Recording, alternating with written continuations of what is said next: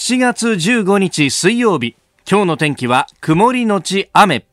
日本放送飯田浩二の OK 工事アップ。朝6時を過ぎました。おはようございます。日本放送アナウンサーの飯田浩二です。おはようございます。日本放送アナウンサーの新業一華です。日本放送飯田浩二の OK 工事アップ。この後8時まで生放送ですあのスタッフとですね放送前に打ち合わせをしていてでそこで言われて初めて気づいたんですけど、はい、今日7月15日は、弊社日本放送の開局記念日で「皆さん今日開局記念日ですね」えそうなの？なんて愛社精神のないやつだって話なんですが、ただ7月15日、それでいろいろ、あの、記憶の糸がですね、ずるずるずるっとこう、いろんなものが出てきて、ああ、そうだよと。俺は、入った年がですね2004年なんですよ。はい、ね、で今年は2020年で、ええ、今年でですねあのおかげさまで66周年を迎えると。であの差し引きするとですね私の入った2004年って確か開局50周年の年で。確か。そう。であの開局50周年の特別番組っていうのを、やっぱこの7月15日に大々的に、当時まだギリギリお台場に会社があって、で、そのお台場のこうスタジオでですね、あの、確か、あもう全然記憶がないんですけど、あの、各パーソナリティがこうバトンタッチをするみたいな感じでやってて、うんうん、あの当時8時から上柳さんがやってたんで、サプライズっていう番組を、確か上ちゃんメインパーソナリティでやってたんじゃなかったかなと。で、テリーさんと一緒にやってたんじゃなかったかなとか、そういうことを思い出すんですけど、私入社1年目でですね、えー、お前のデビュー戦が決まったと。この8月、7月15日の特番でデビューをするんだと。で、あの、テレフォンセンターって言って、当時あの、もう電話リクエスト全盛の時期ですよ。はい、で、あの、スタジオの脇に、こう、ずらっと電話が並んでる部屋があって、で、そこでオペレーターの人たちがずらっと並んでですね、あの、リクエストの電話を取るっていうのをやってて、で、その、テレフォンセンターの脇からですね、こんなにリクエストが来てますよと、思い出が来てますよっていうののレポートをするっていう仕事を請け負ったんですけれども、はい、まあお前、せいぜい1分2分だから、こうパパッとまとめて、ちゃちゃっと喋ろみたいな感じで言われたんですけど、なんかあの、いっぱいリクエストがあったんで興奮していっぱい読んでたら、5分ぐらいになっちゃってですね、えー、もうそれはスタジオにいるディレクター激怒りで、ふざけんな素人みたいな喋りしながら5分もしやがってみたいな感じで。えー、で、その怒号がですね、はい、なんといってもテレフォンセンターは、あの、スタジオの脇にありますんで、直接怒号が聞こえてくるわけですよ。震え上がったね。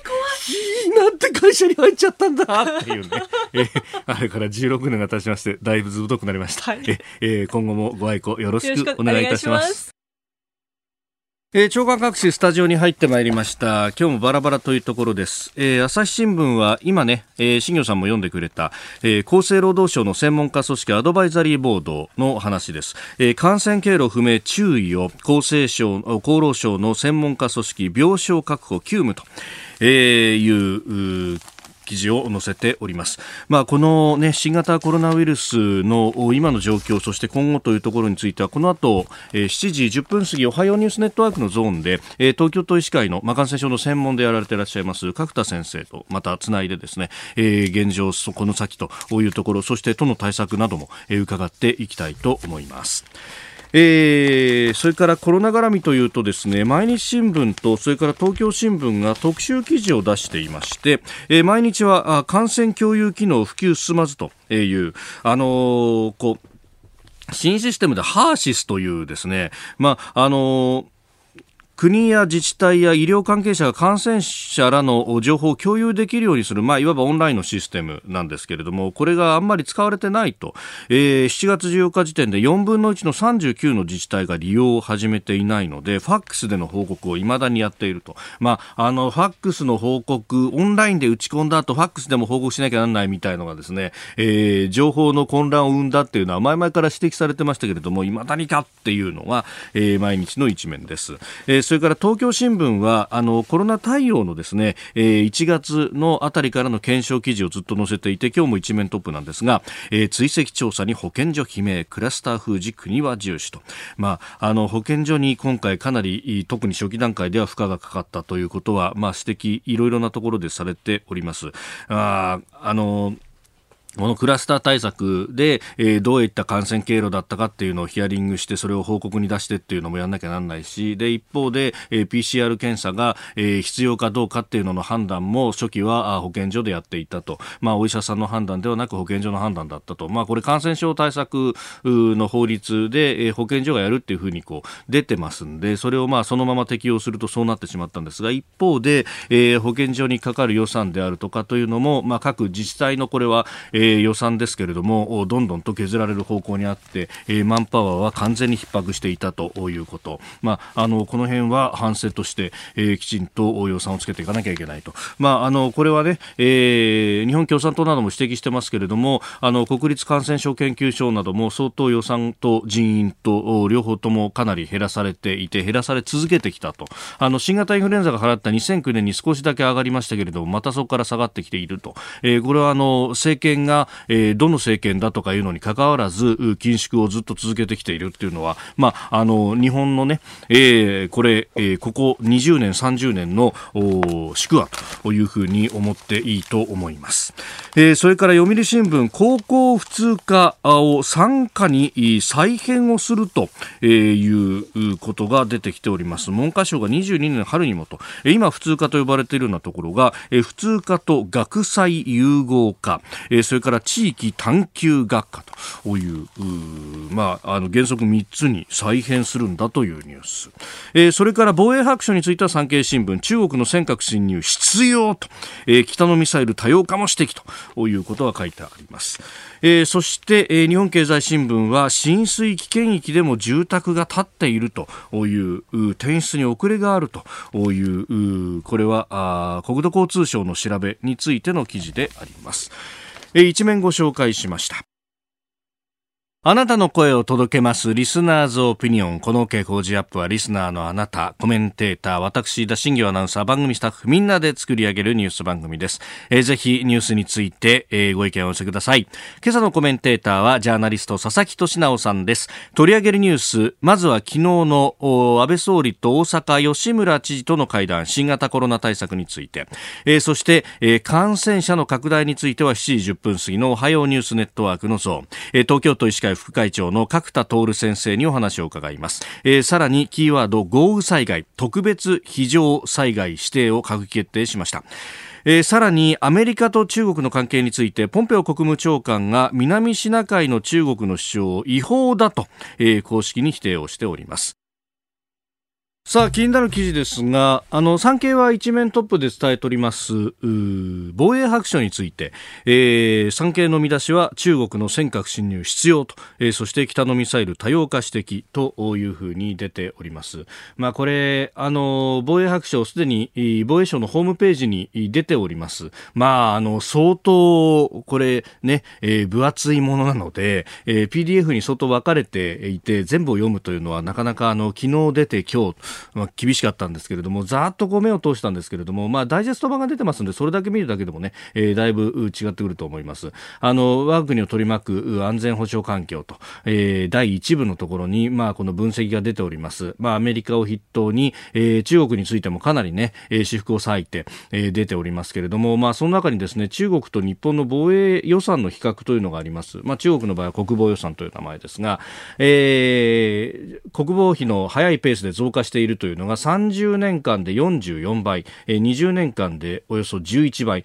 えー、ここ10年に限ってもおよそ2.4倍になっていると。で日本の防衛予算が、えー、5兆688億円なのに対して、えー、中国は、えー、日本円に換算するとおよそ20兆2881億円ともう桁が全く違うということになっております。でしかもですねこれあの中国の国防予算というのは本当にあの実費でかかった部分だけで例えばあの兵器の開発とか研究開発なんてところが入っていない日本は、えー、それもひっくるめて、えー、研究開発などもひっくるめて、えー、防衛予算という形になっているので実際はもっともっと差がついてるだろうというふうに言われております。まあ、あのこういったところが背景であの日中の、まあ、これお金の予算だけの話じゃなくて、それによってかなりあの兵器が近代化されていたりだとかというのは相当で、えー、やってきているということが、あの、危機感としてこの防衛白書の中でも指摘されております。で、えー、そういったところが、まあ、地震につながるというか、あるいは、えー、日本を見下すような形になって、えー、中国に、えー、尖閣諸島にの周りの接続水域に対して90日以上居座るということが起こったりだとか、えー、沖縄ノ鳥島のあたりで、えー、海洋調査船が出てきて、えー、国際法に違反するような行為を平然と行うというようなことが起こると。あの、かつて、東小平の時代には投降妖怪と、まあ、あの、爪を隠して、えー、能力を蓄えるというような戦略を取っていた時期があります。まあ、小道とさようにですね、歯が立たない相手に対しては絶対に歯向かったりはしないんだけれども、一方で、えー、自分より下だと見た相手に対しては容赦なく襲いかかるということが南シナ海であったりとか、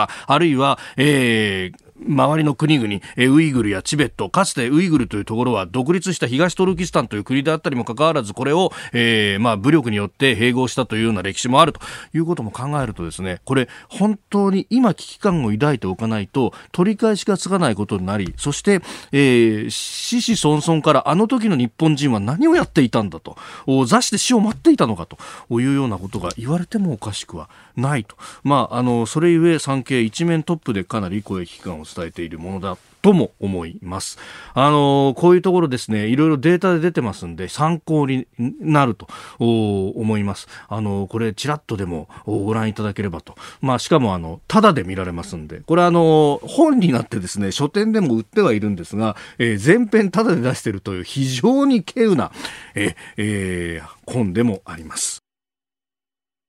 7時台はコメンテーターの方々とニュースを掘り下げます。今朝はジャーナリスト、佐々木俊直さんです。おはようございます。おはようございます。よろしくお願いします。あの、まず一つ、速報が入ってきたんですが、えー、ワシントンからの共同通信でアメリカのトランプ大統領は、14日、香港の自治抑圧に関連した中国当局者や機関を対象に制裁措置を定めた香港自治法案に署名をし、成立をしたということだそうです。まあ、米中対立、後ほども扱いますけれども、香港をね自由自在に習近平は使おうとしたんだけど、うん、逆にそれがね香港を抑圧してるっていうのは欧米に認識として広まってしまったっていう、ね、これヨーロッパを敵に回してますよね完全にね。まあそれが今後どう作用するのかというあたり、ね、今日もよろしくお願いいたします。お願いします。ここでポッドキャスト YouTube でお聞きのあなたにお知らせです。ラジオの日本放送飯田浩司の OK 工事アップではお聞きのあなたからのニュースや番組についてのご意見そして新型コロナウイルスについてお仕事への影響生活の変化政府の対応へのご意見などぜひメールツイッターでお寄せください。番組で紹介いたします。海外でお聞きのあなたそして関東以外の地域でお聞きのあなたメッセージ情報もお寄せください。よろしくお願いします。7時台はコメンテーターの方々とニュースを掘り下げます。では最初のニュース、こちらです。新型コロナ対策、安倍総理と大阪府の吉村知事が会談。総理、それから官房長官にお願いをいたしましたあコロナ対策についてです、まあ、実効性のある対策をぜひあのお願いしますそして法改正をお願いしますということです。お聞きいただきましたのは総理との会談を終えた吉村知事のコメントでした。安倍総理は昨日新型コロナウイルスの対策について要望に訪れた大阪府の吉村知事と総理官邸で会談しました。会談には菅官房長官も同席しております。吉村知事は感染防止対策の徹底を事業者に義務付ける法改正などを要望しました。えー、東京では昨日新たに143人、全国で332人の感染が確認されたということですが、まあ、法改正も要望したということです。そうですね、まあ、この状況で GoTo キャンペーンやるべきじゃないっていう吉村知事がおっしゃった、えーえー、まあ確かにそう言われればそうなんだけど、はい、ただじゃあいつならやっていいのかっていうね、なんかもう集団免疫も獲得できるかどうか見通しは立たず、はい、えー、ワクチンやねと薬の開発も全く目処が立ってない状態。で、じゃあいつまでこのね状況を続けるのかって分かんないわけですよね。はい、でそう言いながらほっとくとどんどんどんどん観光業界は死んでいってしまう。ってことが起きるわけで、やっぱりどっかである程度緩めなきゃいけないんじゃないかなっていう。でね、これ GoTo に対しては結構批判が高まってて、そのことするんなら、ね、そんな旅行行かせないで保証すればいいじゃんっていう話もあるんだけど、じゃあ保証で乗り切れるのか。GoTo ってね、1兆7000億円予算つけてる、ね、まあ、巨額は巨額なんですけど、はい、観光業界関連の従事者数って800万人とかね、850万人とか仮に850万だとすると1兆7000億円、1人当たり全員にこれをね保証に回すと20万円ですよね、はい、ああ確かにそうですね、まあ、1か月の給料としてはいいかもしれないけどなるほど。1か月終わりですよねそれ。そうですね。ねこれから何年もじゃあ毎月20万渡したらそれは1兆7000億円どころか17兆とかね30何兆になってしまうわけで、えー、現実的には保証だけで乗り切るのは全く現実的ではないと。もちろんね将来ベーシックインカムやるとかそういう話なら別ですけれど、はい。えー、やっぱり経済が回ってみんなが旅行に行ってお金を落とさないとちゃんと給料払えないわけですよ。ってことを考えると、まあ、保証だけでは到底足りないしやっぱり行ってもらうしかないよねって、まあ、東京だけ見てるとね確かに100何人とか200何人感染者出てて、非常に危険なイメージあるんですけど地方でも収束してるところっていうかまあ感染が収まっているところが非常に多いので、やっぱある程度はね、回していくってこと、発想は大事なのかな。なんか一方的にね、GoTo やめれば感染収まるのにっていうのも、なんかちょっと量の概念を逸してるかな。あね、これもなんかあのやめるかやるかのもう二者択一とか、ね、経済かコロナかみたいな。なんか観光か命かどっちが大事なんですかみたいなこと言ってんだけどそれって思わずね僕は311の後に電力か命かみたいなことをねありましたね。言ってる人がいたじゃないですか、はい。えー、でも電力がなければ命もやっぱり守れないわけで、当たり前なんですけどね、でそれと同じで観光か命かってまるで観光は安いものねどうでもいい不要不急のように見えるかもしれないけどその観光で飯を食って、日々の生計を立てる人は本当に1000万人近くいるわけですからその彼らの命ってのはやっぱり観光がなきゃ守れないっていうね、はい、そのバランス的な感覚をもっと我々は大事にすべきじゃないかなと思うんですよね。結局そういう極論だとか、うん、クリアガットなところっていうのはいろんなものを逆に言うと切り捨てることになってしまうそうなんです。なんかねこう分かりやすい物語につい頼ってしまって、はい、スローガンを叫んでれば世の中良くなると思ってる人があまりにも多すぎるかなとそうじゃなくて大抵のものはバランスで、はい、ちょっとバランス崩れるとねあっちがひっくり返ったりこっちがひっくり返ったりするわけですからもう我々の社会ってなんかやじろべえのようにねこうどどっちかに倒れないでなんとか維持してる状態っていうことをもっとね理解しなきゃいけないと思うんですよね。えーまあ、吉村知事もねあの全国的なキャンペーンは今やるべきじゃないとだから、まあ、近くの県でとかそういうようなところからなんですかね。そうですね、まあとりあえず東京、大阪は外して、それ以外は自由にするとか、はい、まあ、なんだろう、もうちょっとグラデーションのある施策は確かに必要なのかなって。もう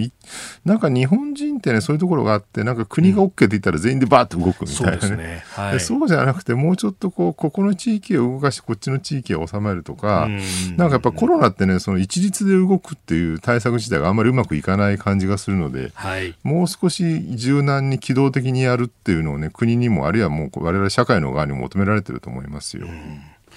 えー、まずは新型コロナ対策総理と大阪府知事の会談についてでした。おはようニュースネットワーク取り上げるニュースはこちらです。新型コロナウイルス厚生労働省の専門家組織が会合を開催。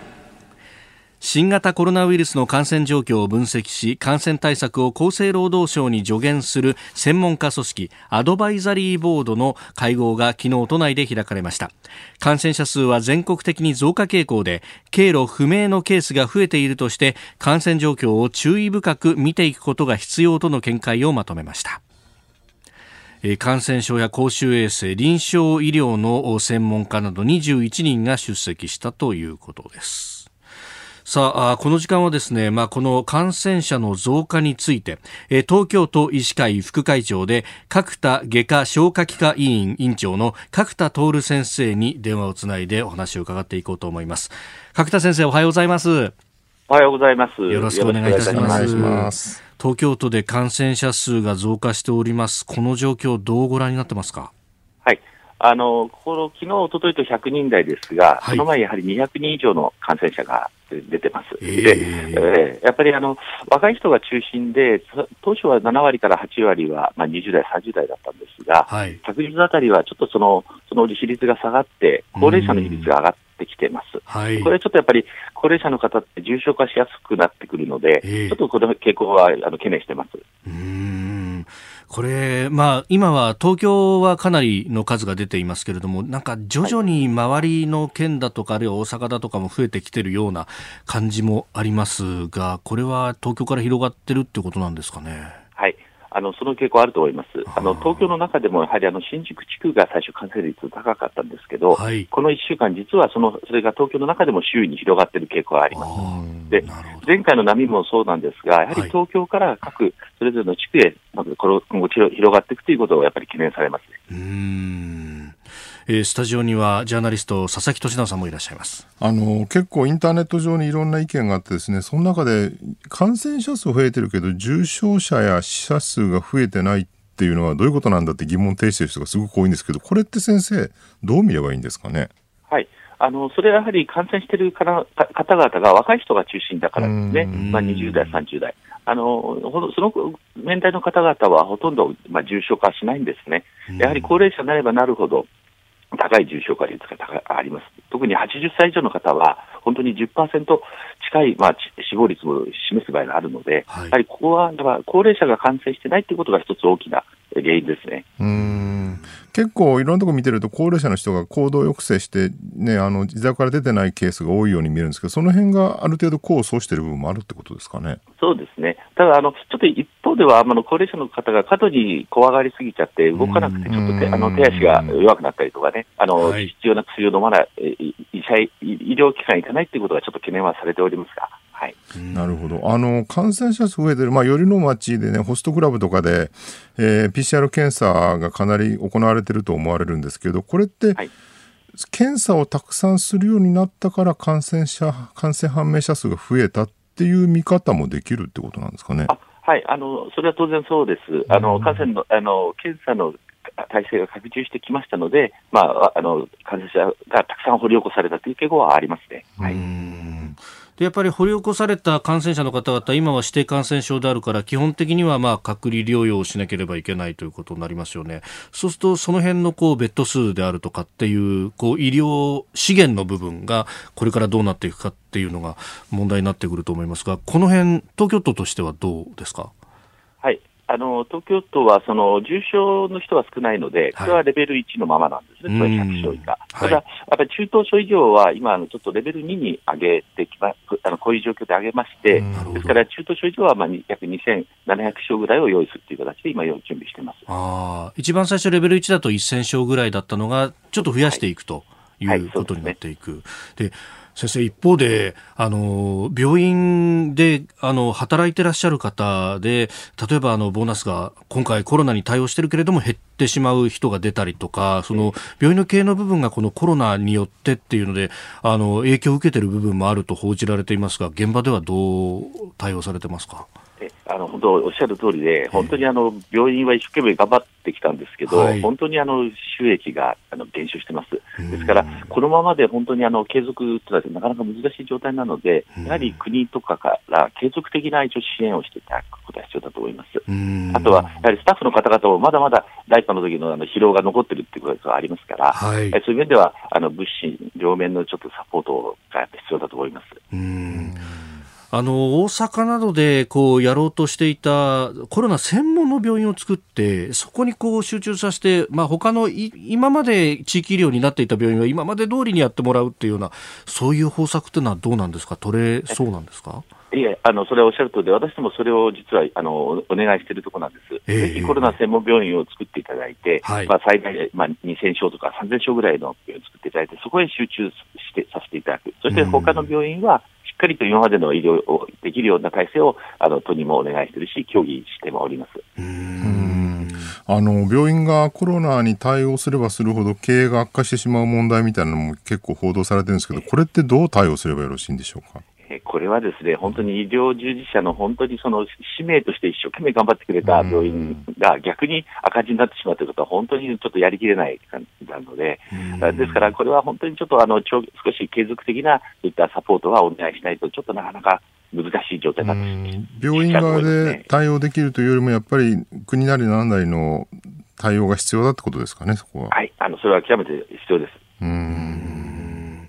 あのお聞きになっていらっしゃる方、全国にいらっしゃいます。先生、あの、今、お願いしたいことなどありましたらお願いします。はい。あの、この、やっぱり感染症というのは、すぐに誰でもうつるわけじゃなくて、やはり3密の状態とか接触感染が原因ですから、ぜひその、あの、マスクをしたり、手を洗ったり、3密を避けるということで、これ感染防げます。ですから、数に怖がらないで、そういったことを個人個人が、そういった感染予防の概念を持っていただいて行動していただくことが重要だと思っております。まあ、ある意味、個人でできることっていうのがいっぱいあるわけですね、この病気に関しては。わかりました。先生、朝からどうもありがとうございました。ありがとうございました。ありがとうございました。はい、失礼いたします。え東京都医師会副会長で角田外科消化器科医院院長の角田徹先生にお話を伺いました。まあこれね、あの東京はこれだけ、まあ、人も、感染者も出ているということで、今、対応におわらわというところで出ていただきました、まあ、結局、個人としてできることは、本当にね、もう、まあ、最初の4月ぐらいからずっと言ってるね、はい、手洗いしましょう、マスクしましょう、ね、やれること本当に限れてそれをきちんとやるしかないかなと。でも一方でね、逆にね、今回ほら、劇団劇場で感染広がったじゃないですか、はい、新宿の、はい、あれなんかもだから劇団とかねあれ音楽フェスとか、はい、ライブハウスが何やるかっていうのはもう一回考えないとっていうねあれで劇団批判してる人も多いんですけど、でもかといってじゃあやらないままねずっとこのまま終わらせるのかってそうでもないよね、でも一方で劇団の側もほら抗体検査したから大丈夫だと思ったって陰性が出て。えーでももう医療クラスターというか医療の世界からは抗体検査は、はい、あの陰性であることの証明にはなりませんって再三情報が出てるのでそれでなんか OK だと思ったっていうのはまあちょっとおかしいっていう。文化庁からね抗体検査補助金出てるんですよね。そうみたいですね。劇場とかに対して、えー、でもそんなの補助金出してるからみんなそれで OK だと思っちゃうわけで。お墨付きというふうに勘違い。しですよね。だからそこはねやっぱりもう一回科学的な知見に基づいてどうやったらライブとかねその舞台とかを再開できるのかってことは別の見方で考える必要はあるよねっていう。だからどうやって再開していくかってこれ社会全体の本当に大きなテーマで、はい、医療の人世界の人だけに任せててもいい話でもなくかといってもいいよやっちゃえばって話でもなくですね、はい、抗体検査でお墨付けられるわけでもなくっていうまあかなり狭いアイロをですね進むような話なんだけども、考えてかざるを得ないかなって感じはしますよね。だ結局ね、あの抗体検査でも陰性の証明にはならない、で PCR 検査をやってもやっぱりあの偽偽陰性の方が出ると、ね、本当は陽性なのに陰性と出てしまう人も出ると考えると、やっぱり体調が悪くなったらもうスパッと休むと、で再び熱が下がって症状が出なくなるまでは休んどかなきゃいけないっていうこと。なんかその、凡事徹底みたいなことをやらなきゃいけないですね。そうですね。だからニューノーマルって結局、そういうことだと思うんですよ。はい、なんか我々って今までね、なんかちょっとぐらい風邪ひいても無理すりゃいいやみたいなのがあって、うん、それがノーマルだと思ってたけど、考えたらそんなに具合悪いのにやるって別にノーマルでも本当はないはずなので、ニューノーマルってのはもっとより人間のなんかこう自然な摂理に基づいたところに逆に戻っていくことが新しいノーマルなんじゃないか。今までが異常だったというふうに僕らは思った方がいいんじゃないかなと思うんですよね。あまだその猛烈の残死みたいなそうそう。だ例えば近代以降我々ほら都市に密集して暮らしてきたわけでしょ？そうですね。中世まで戻れば密集なんてなかったわけで。はい、どっちがノーマルなんだって言ったらもうちょっと離れて暮らしてる方が本当はノーマルだったと思うんですよね。人間の自然な摂理としてはね。えー、だからそう考えるとね、ニューノーマルってのはなんか近代の異常な状態から、はい、より人間の自然な状態に戻すっていうぐらいに考えてもいいんじゃないかなと思うんですよ。なるほど、うん、確かに産業革命でも人の手がもう密集したところに必要だったから、うん、やむを得ずやったことが今それが常識になってると。そうなんですよね。うんそうするともうなんか哲学的なところとか、ね、そういうところにこう戻っていくのかもしれないですね。だって音楽だってみんなで集まって聴くっていうのは19世紀以降の文化ですからね。そうか、なるほど。それまではそんなことできない。それまではサロンとかで散らばって聴いてたわけですから。えー、以上、おはようニュースネットワークでした。続いて、教えてニュースキーワードです。特定非常災害。政府は昨日九州を中心に甚大な被害が出ている7月の豪雨災害について特定非常災害に指定することを閣議決定しましたこれによって運転免許証の有効期限延長など被災者は行政上の特例措置を受けることができますえー、昨日の閣議でまずは指定を決定し具体的な内容については今後各省庁が告示するということになると。えー、まあ運転免許証とかもそうですけれどもねお金借りるだとかそういうところも含めて、えー、手当はいろいろ必要ですよね。これねまあ言ってみればね、データを統一してしまえば、はい、いろんなこと一発でできるんですよ。あの、マイナンバーが典型なんですけど、まあ将来的にね、保険証もそこに、健康保険証も納めるとか、あと運転免許証も入れるとか、はい、いろんな話が出てますよね。例えばそこにさらに、例えば病院の電子カルテとか、処方箋のデータが入ったりとかしてくると、はい、えー、それがちゃんとクラウド上にデータが保存されてれば、えー、えー、どっからでも一発で自分の必要要な、ね、データが取り出せると。要するに、でこれは311の時にね、はい、あったじゃないですか。震災、津波で流されてしまって、お家が。で家の中に落ちたね、例えば、あの、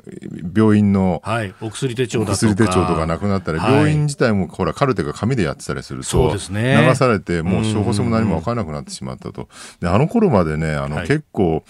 あの日本総務省とか経産省みたいなところが電子カルテ化みたいなのを盛んに言ってたんだけど、はい、厚生労働省と医師会各地のが反対してたんですよ、えー、そんなもん病院は誰も望んでないみたいなね、で確かに病院は望んでなかったかもしれない面倒くさいから、はい、でも一方でそうやって津波で流されてしまうとやっぱりクラウド上にね電子カルテの情報が残されてるっていうのは非常に重要だよねってことが初めて認識されて以降あんまり電子カルテ反対って言わなくそうですね、なったって経緯があるんですよね。だから今回もそれと同じで、マイムナンバーみたいな話が出てくると、必ずこれ、監視社会だとかね。はい、国民総背番号制みたいな。って話があって反対してきて、もう70年代ぐらいからずっとこの国民番号制って、出てはき、出てはき、ようやくマイナンバーが出てきたんだけど、マイナンバーもかなり中途半端で、はい、あんまり紐付けされてないから何に使うんだこれみたいなね。そうですね。使い方が非常に悪いっていうのね、もう、今回ようやくあのマイナポイントを5000円もらえるかぐらいね、あるいはまああの特定給付金をね、もらえるかって話になったんだけど、はい、なんかね、こここれを機に一気にできれば、マイナンバー軸にして、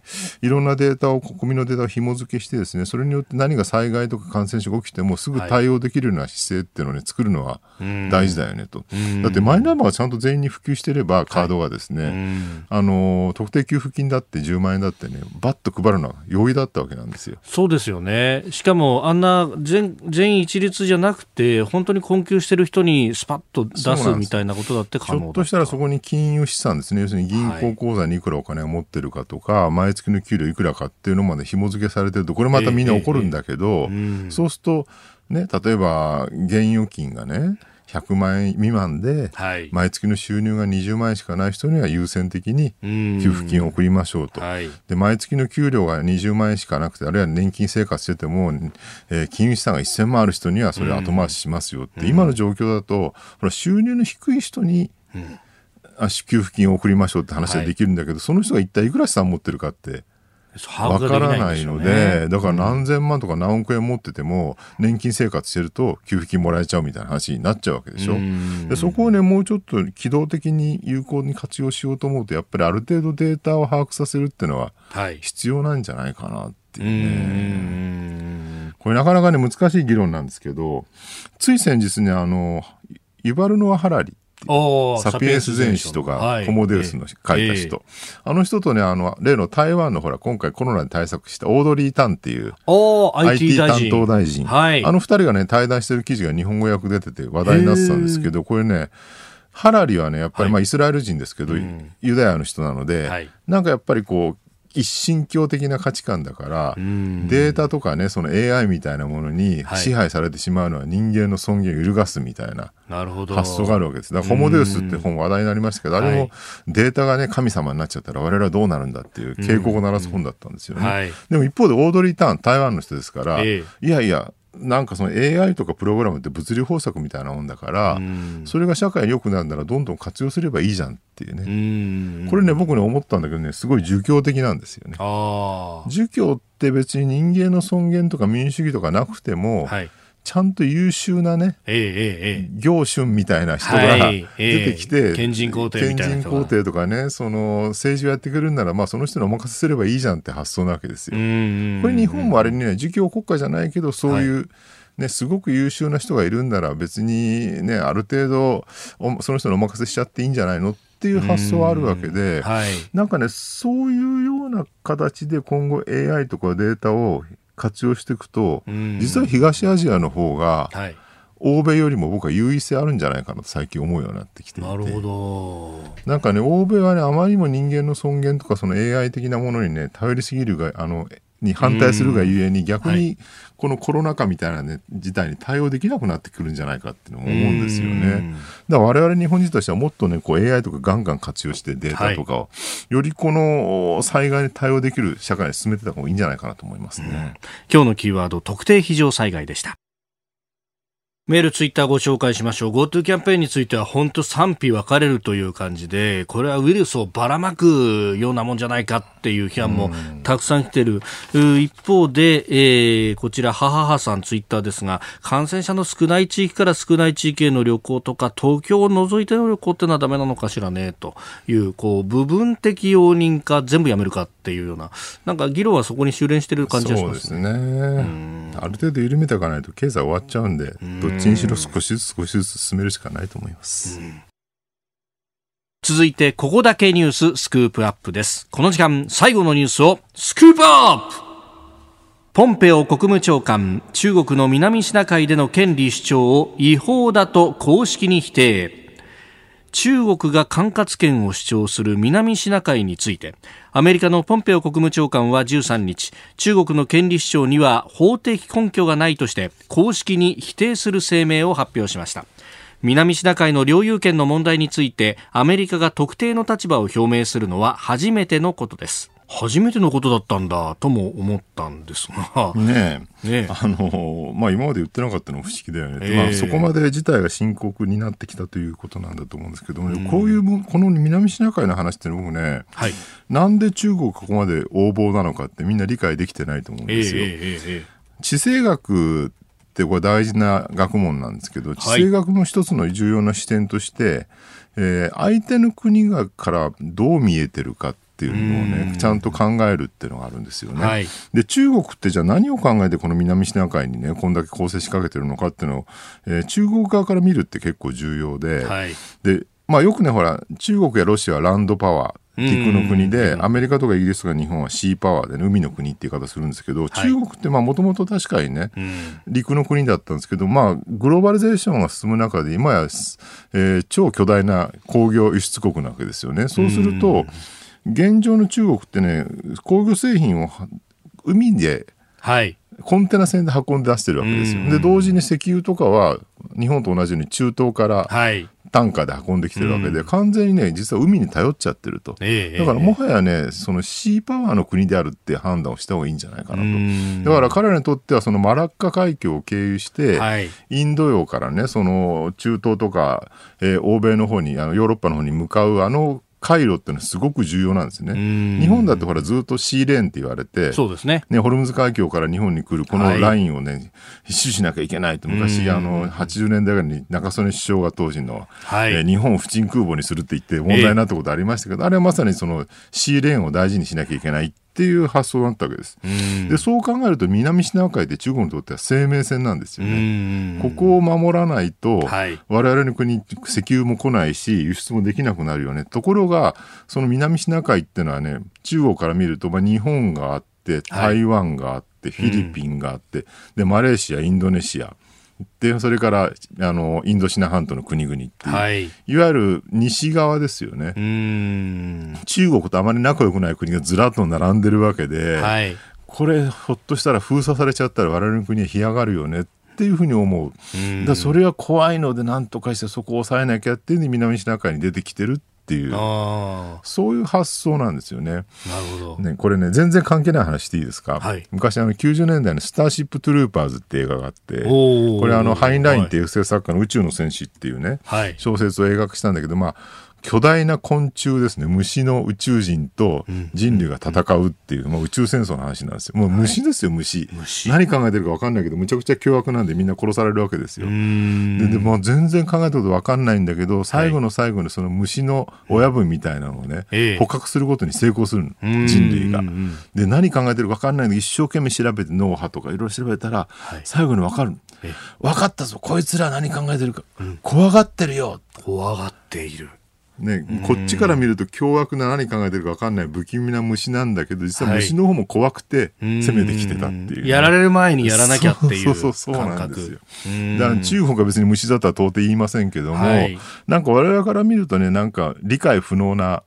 ことをやってるようにね、膨張主義者と見えても実は向こうから見ると不安でしょうがないっていうねこれかつてのロシアの南下政策とかも全く同じなわけですよねもう港がなくなってどこにも出てけなくなったら大変だからなんとかこうならない港を確保しなきゃってんで必死で南に来てたわけでの話であって。それがトルコへの圧迫だったりとかあるいは当時の東アジア日本への圧迫だったりとかそうなんだからね暴虐無人にねもうとにかく世界を征服したいなと思って戦争する国ってのは実はあんまりなくて大体ね恐怖心から来てるんですよ。だってそれこそ第二次世界大戦太平洋戦争の日本だって全く同じで、あれもだから結局欧米列強からどんどんね、はい、圧迫されてもうなんとかこの日本の権益を守んなきゃって必死になった挙句に暴走してああなっちゃったわけでしょ、うん、やっぱスタートしては恐怖なわけですよね、えー、だどこの国もね全て恐怖を持ってその恐怖と恐怖がぶつかり合ってるから戦争が起きたりとかそのいろんなところに侵攻したりとかね、うん。うん、するんだっていうことを我々認識するのは大事だよねってことなんですよね。いやあのそれこそね今その第二次大戦の話が出ましたけれども、えまあ、その辺あの新潮新書が出てる歴史の教訓っていうね、あの、はい、官房副長官補だった金原信和さんが出した本この本はね、素晴らしいですね、もう、うん、高校のね、近代現代史の教科書にしてほしいっていう、えー、まさに佐々木さんが今おっしゃった、うん、その日本も恐怖心からというところ、最初にロシアからの圧迫があって、もうロシアに、えー、国土蹂躙されるんじゃないかっていう危機感から、その朝鮮半島ってものが大事だっていうところになり、で、えー、そこからやっぱりあの物資を止められたら困るって言って最後アメリカと対峙せざるを得なくなっていったっていうプロセス。だからどあのあの大日本帝国、あの当時もどっかに落としどころのチャンスというのはいっぱいあったんだというのがこの本にも指摘されてましたが。な,、ね、なんとなくね戦後教育の中で見ると、日本というのは暴虐無人なね、うん、侵略国だっていうふうに思われてるんだけど実はそうじゃなくてもう恐怖心から必死で必死で押し戻そうとして、で押し戻そうとしたところまでは発想としてよかったと思うんですよね。はい、でその結果日清戦争も日露戦争もやったわけで、ただその押し戻そうとしたのがどっかでずるっとこう、はい、滑ってしまったというかね。オーバーシュートしてしまった結果、あのまあ、太平洋戦争という悲惨な戦争に陥ってしまったわけでやっぱりねこの今の国際社会って結局その国際社会で上に立つ権威ってないわけじゃないですか、えー、世界政府みたいなもの。そうすると常にみんな恐怖心を持つしかないわけで他の国に対して、うん、だその恐怖心がどっかで転ばないように押しとどめるでも恐怖心を持つってそのバランスの中で上でしか実は成り立たないんじゃないかなっていうね。逆に言ったらその押しとどめるこう力が適切に働いていればある意味の均衡が生まれて、まあ、平和になってそういうことなんですよ、ね、ある意味これ今回のアメリカの動きっていうのも、うん、そこのところの期間でそろそろカウンターとかないと本当にこれオーバーシュートしちゃうかもしれないと思うんですよね、あの地政学の先生たちはですね、はい、冷戦時代は実はえー、冷戦って冷たい戦いって言って、まあ、恐怖に満ち満ちたって思われてるんだけど、はい、実はあれソ連とアメリカっていうね、えー、二強の均衡のように成立したから実はとても平和な時代だったと。今から振り返ると。今から振ると。今のようなもう小さな力が乱立して、はい、どっかこうあちこちでね戦争が起きてるよりはずっとましだったってことを言うわけですよね。でそう考えるとねアメリカと中国の対立っていうのはこれが均衡を保たれば別に構わないと思うんです、対立してるのは。だそれがねどっかでずるっと滑らないようにするってことが大事で、だから今回のこの南シナ海の権利主張違法って言ってしまったことが、その均衡を崩すのかもしくはその均衡をさらにうん、押し戻すのかっていうところはね、慎重に見定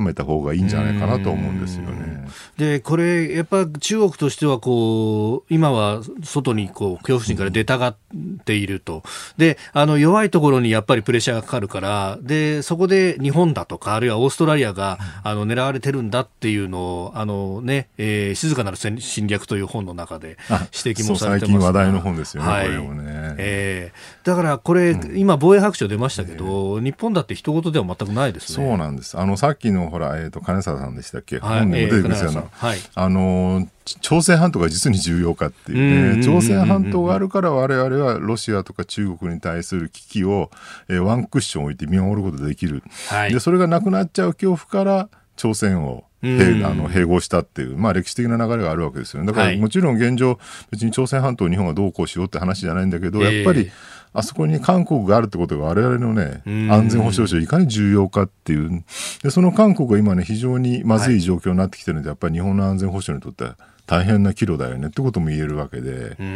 まあね、この近現代史から見てね、はい、その日本が置かれている状況はどうなのかって見直すってのは本当に重要だよなって思うんですよね。なんか指くわえて見てる段階からもうだいぶ過ぎ去った感じです、ね、そうなんですよ。もう対米従属やめろって昔から、はい、えー、極端な右派左派の人たちは言ってきたわけで、それがもうなんとなくいやおがなしにそういう状況になりつつあるっていうのが今の日本だと思うんですよね。むしろ急速に引いたら、それこそさっきのずるっといくっていうのがあるから、引くにしても徐々にっていって、今、押しとどめて引っ張り込んでおかないといけない。そうそううん、今ちょうどいいことね、一つ一つとあって、イギリスがね、極東に出てきてるっていうね。はい、ああ、確かに、ね、あの、空母2隻保有してるんですけど、イギリスは。1隻をね、極東派遣するって言ってて、で、一説に、これまだ噂ですけど、はい単なる派遣じゃなくて極東に常駐させんじゃないかっていうね。かつての東洋艦隊そうなんです。シンガポールあたりかなんかどっか、ね、えー、ブルネイかシンガポールかなんて話も出てますね。これはねだからアメリカがだんだん信頼できなくなってきてる状況で日英同盟再びみたいな感じで日本にとって非常に歓迎すべき状況なわけですよね。いやそうすると本当にまあ陸上国家と海洋国家のつながりみたいな、地政学もう一回これ勉強しなきゃいけないかもしれない、ね、そうなんですよね。地政学ね、まあ戦前ほらナチスドイツに協力したっていうんで、はい、戦後長い時間あの、こういうのはやっちゃいけない学問だって言われてきたんですけど、やっぱりあパックスアメリカーナアメリカのね、うん、その平和が終わりつつある中で地政学今すごい見直されてますから、うもう一回我々のここ勉強すべき時期に来てるってのは間違いないですよね。はい。え今日のスクープアップ米中の対立の部分からもうこのアジア太平洋の今後というところまでお話しいただきましたポッドキャスト YouTube でお聞きいただきありがとうございました。この飯田浩司の OK 工事アップは東京有楽町の日本放送で月曜から金曜朝6時から8時まで生放送でお送りしています。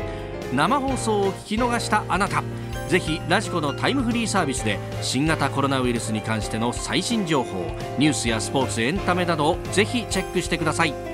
さらにこの番組では公式 Twitter でも最新情報を配信中。スタジオで撮影した写真などもアップしています。そしてもう一つ私飯田浩司夕刊富士で毎週火曜日に飯田浩司の「そこまで言うか」を連載しております。こちらもぜひチェックしてください。